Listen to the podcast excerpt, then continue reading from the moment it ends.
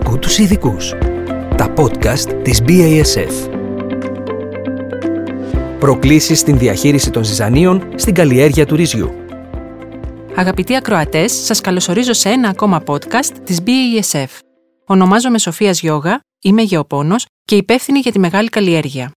Σήμερα θα συζητήσουμε με τον Κωνσταντίνο Μπόζογλου, Διευθυντή Ανάπτυξης Ζυζανιοκτώνων της BASF, για τις προκλήσεις στη διαχείριση των ζυζανίων στην καλλιέργεια του ρυζιού και ειδικότερα για το κόκκινο ρύζι, η αντιμετώπιση του οποίου θεωρείται πολύ δύσκολη. Κώστα, ποια ζυζάνια απασχολούν ιδιαίτερα τους καλλιεργητές ρυζιού; Τα σημαντικότερα ζυζάνια στην καλλιέργεια του ρυζιού με βάση την πυκνότητα και συχνότητα εμφάνισής τους, όπως επίσης τη ζημιά που προκαλούν στην καλλιέργεια, καθώς και τη δυσκολία αντιμετώπιση τους, είναι το κόκκινο ρύζι, η μουχρίτσα και η μοσκοκύπερη. Ποιοι είναι οι παράγοντες που καθιστούν το κόκκινο ρύζι ως το πιο επιζήμιο και δύσκολο στην αντιμετώπιση ζυζάνιο. Η δυνατότητα εξάπλωσής του λόγω της ανταγωνιστικής του ικανότητας σε σχέση με το καλλιεργούμενο ρύζι, όπως και η ικανότητά του να αντιπαρέχεται με επιτυχία πολύ καλύτερα από το καλλιεργούμενο ρύζι βιωτικές και αβιωτικές καταπονήσεις. Επίσης, η έλλειψη ζανιοκτώνων εκλεκτικών που εφαρμόζονται στο ρύζι για να καταπολεμήσουν το κόκκινο ρύζι και η εξέλιξη γενετικών βιοτύπων κόκκινου ρυζιού σε μη εκλεκτικά ζανιοκτώνα δημιουργούν προβλήματα στην αντιμετώπιση του. Είναι κατανοητό επομένως ότι το κόκκινο ρύζι πρακτικά είναι ρύζι. Ακριβώς. Άρα, όποιο ε, ζυζανιοκτόνο θα έλεγχε αποτελεσματικά το κόκκινο ρύζι θα ήταν μη εκλεκτικό στο καλλιεργούμενο ρύζι. Πολύ σωστά. Ε, πού οφείλεται η μεγάλη ποικιλομορφία στους πληθυσμούς κόκκινου ρυζιού, Οφείλεται σε παγκόσμιο επίπεδο στη δυνατότητά του να κάνει υβριδισμό με το καλλιεργούμενο ρύζι, όπως επίσης και σε φυσικές μεταλλάξεις.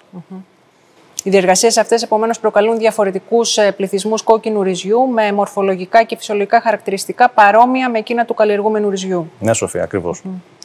Ποια είναι τα χαρακτηριστικά του κόκκινου ρυζιού που το, του προσδίδουν τόσο μεγάλη ικανότητα εξάπλωσης και προσαρμογής έναντι του καλλιεργούμενου ρυζιού; Η φαινοτυπική του πλαστικότητα, η γενετική παραλλακτικότητα, η ικανότητά του να επιβιώνει και να προσαρμόζεται καλύτερα από το καλλιεργούμενο ρύζι. Επίσης, ε, δύο χαρακτηριστικά που του βοηθούν να εξαπλώνεται και να επιβιώνει είναι ο λίθαργος των σπόρων του, καθώς και η αποκοπή τους από τη φόβη.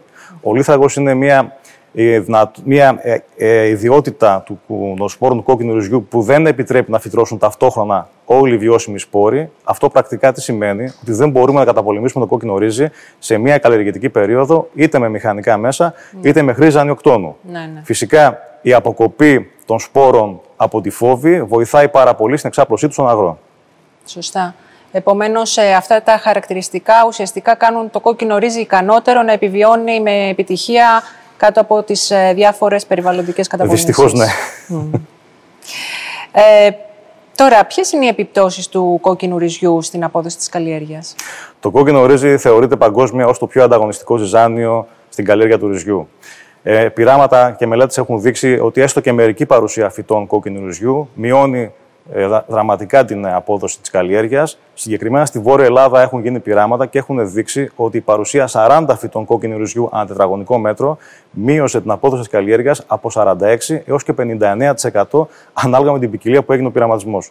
Κώστα, μπορείς να μοιραστείς μαζί μας κάποιες πρακτικές ε, για την αποτελεσματικότερη διαχείριση της καλλιέργειας ε, σε ό,τι αφορά την αντιμετώπιση του κόκκινου ρυζιού; Η πρώτη και βασικότερη πρακτική είναι η χρήση πιστοποιημένου σπόρου απαλλαγμένου από σπόρους κόκκινου ρυζιού. Αυτή είναι η βάση για να ξεκινήσουμε οποιαδήποτε διαχείριση κόκκινου ρυζιού στην καλλιέργεια. Mm. Από εκεί και πέρα, αν μπορούσα να συνοψίσω άλλες πρακτικές, θα έλεγα ότι ο σχολαστικός επιμελής καθαρισμός των μηχανημάτων κατεργασίας του εδάφους ή συγκομιδής πριν από κάθε νέα εργασία, mm-hmm.